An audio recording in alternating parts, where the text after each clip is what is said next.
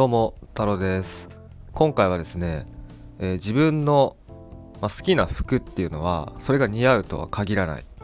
まあ、こんなテーマでちょっとお話をしていこうと思います。まあ、自分の好きな服は似合うとは限らないっていうお話ですね。はい、そう僕ねあのー、僕デニムがすごい好きでデニムすごい好きなんですよ。はいで、まあ、僕のね好みとしてはまあ、例えばジーパンですね。あのジーパンジーパンはうーんなんていうんだろうな、クラシックっていうんですかね。なんか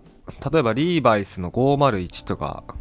わわかるわからない人も い, いると思うんでちょっと申し訳ないですけど、はいあの昔からある形ってあるじゃないですか。なんかこう現代的な形じゃなくて昔からあるえっ、ー、と要はなんていうんですかね、古臭いというかあの太くてなんかズドーンってしてるシルエットっていうんですかね。僕そういうのが自分的には好きなんですよ。そう好み、僕の好みですね。はいなんて言うんだろう、男臭いというか、うん、そういうシルエットが好きなんですけど、そう僕はねそれがね似合わないんですよね。はいそうだから好きだけどまあそれが似合わない、うん、で、まあ、正直ねその自分がそういう服似合わないっていうことにあんまり気づかなかったですね。最初気づかなかった。こう人からやっぱ言われないとね分かんないですよね。うんだから結構ねそういう人多いと思うんですよ。あのもちろん服って、まあ、自己満だし、うんまあ、趣味みたいなもんだからもう好きな服を着ればいいとはもちろん思うんですけど、まあ、でもね僕は僕の考えとしてはやっぱねこう似合う服を着てこうなんだろうちょっとでもなんて言うんだろうかっこよく見られるっていう方がね僕はウェイト高いんですよね。まあかっこよく見られたいというか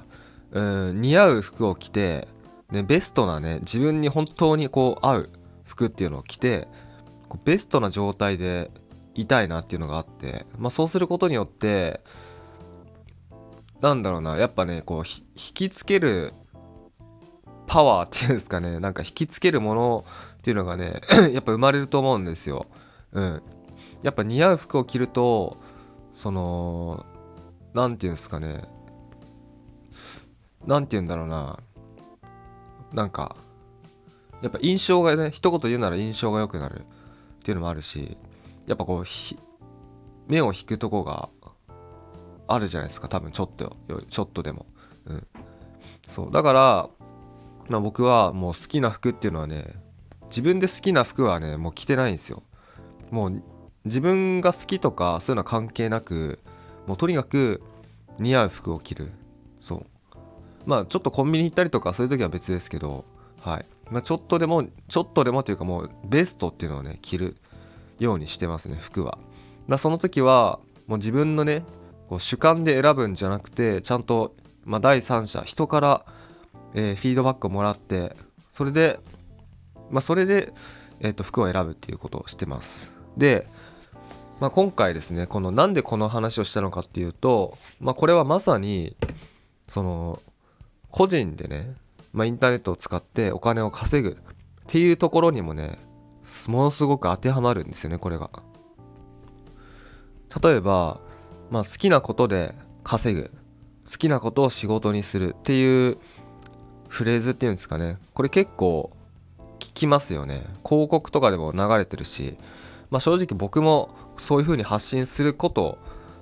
あるんですけど、まあ、それはあくまでもねそのキャッチコピーなんですよ。キャッチコピー、はいまあ、目を引くためのキャッチコピー、集客するためのキャッチコピーなんで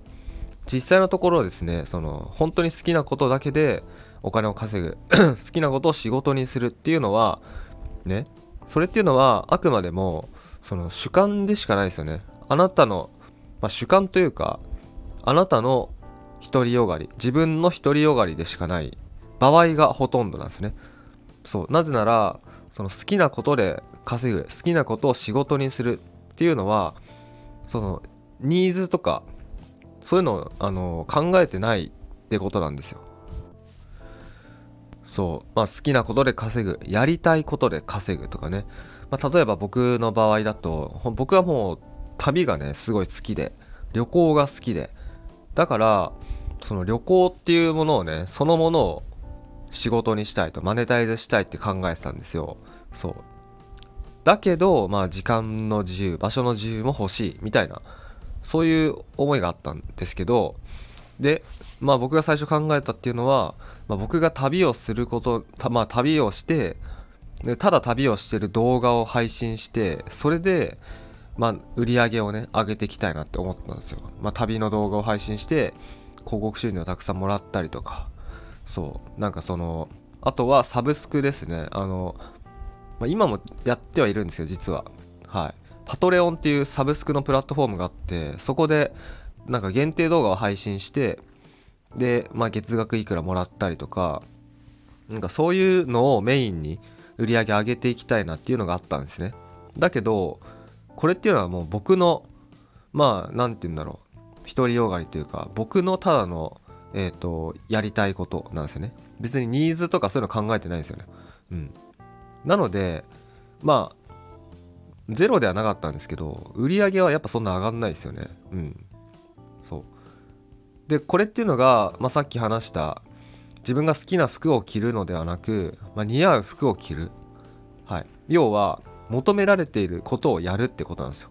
自分がやりたいことをやるのではなく、まあ、しっかりとね自分が